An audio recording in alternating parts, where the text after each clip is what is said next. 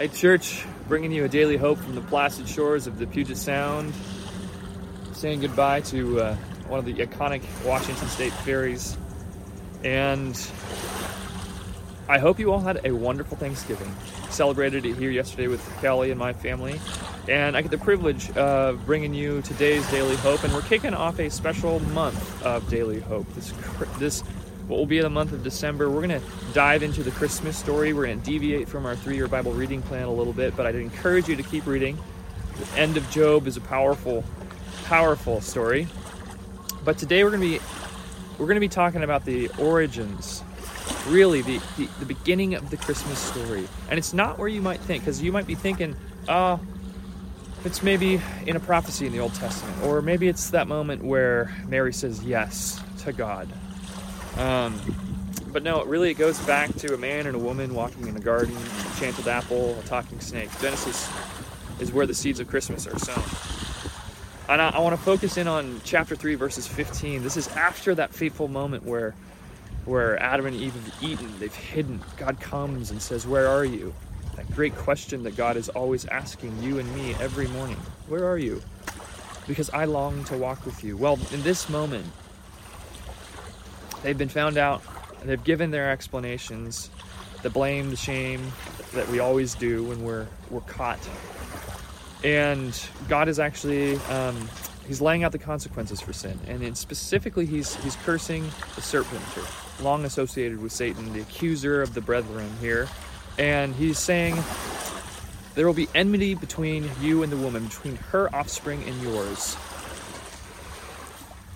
He will crush your head and you will strike his heel. Right there, at the very moment that seems darkest, we're on the cusp of being exiled from the garden, which is exiled from that unmediated presence and relationship and access to God that's marked by peace and union, serenity, meaningful work, understanding of our true belovedness and identity. We're about to we're about to as a as a species lose that. Um, and it is right there that God sows the seeds of hope. It's right there that the Christmas story begins. Because, see, we fast forward and we know that, well, the cross is that moment when the serpent is striking the heel.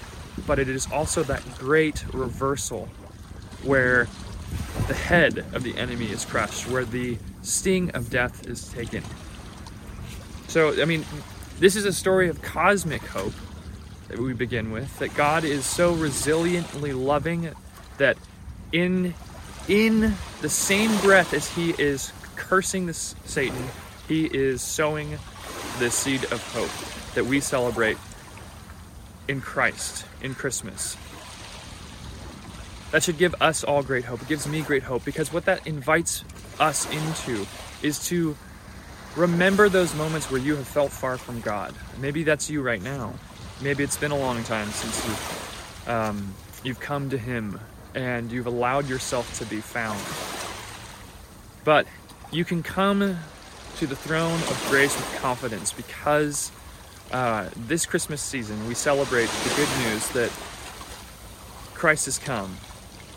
We look forward to that future hope, that future moment where we are fully reunited with God. And we cling to this truth. We're reminded in 1 Corinthians 10, verses 13. No temptation has fallen you except that which is common to man, and God is faithful.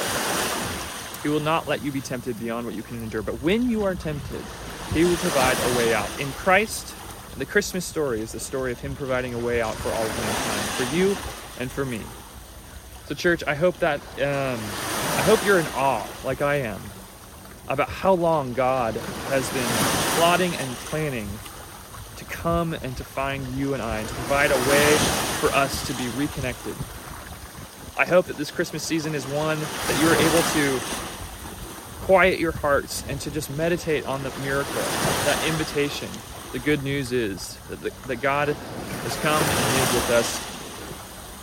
I hope this is an encouragement to you. I hope that uh, to see you at Carols by Candlelight soon, where we can sing some of these Christmas songs together and see you at the uh, Christmas Eve services towards the end of this month. Love you, church, and farewell from Misty, Washington.